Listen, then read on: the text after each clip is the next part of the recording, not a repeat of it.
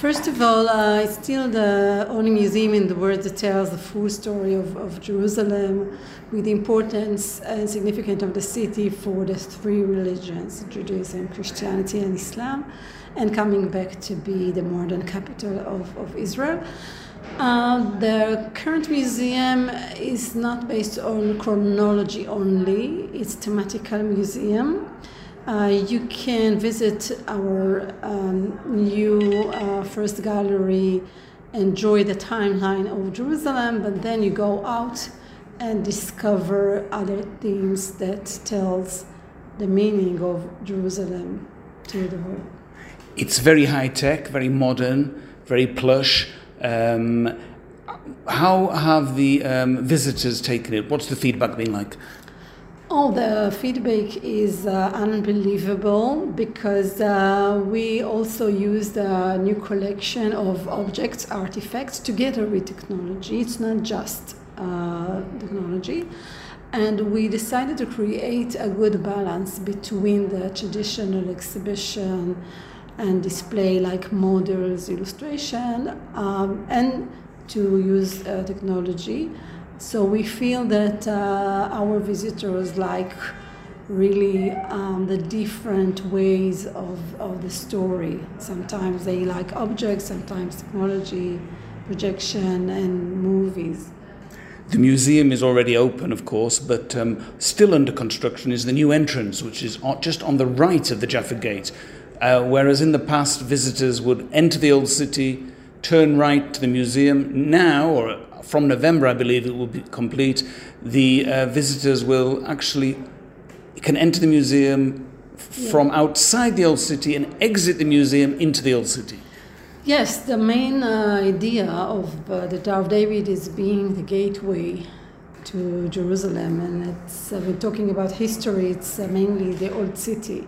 So now um, they will be able to enter from the west and go out to see the old city, unlike in the past when they walk out to see the Mila Mall um, in Jerusalem. To go back in history, you should walk from the west to the east. This is the main idea. So, this week the museum is launching its first uh, temporary exhibition called Street Games based on the books by the famous uh, architect and author David Kroyanker. Tell us about the exhibition. This is a summer exhibition, uh, and we really invite families to come and enjoy. This is an experience.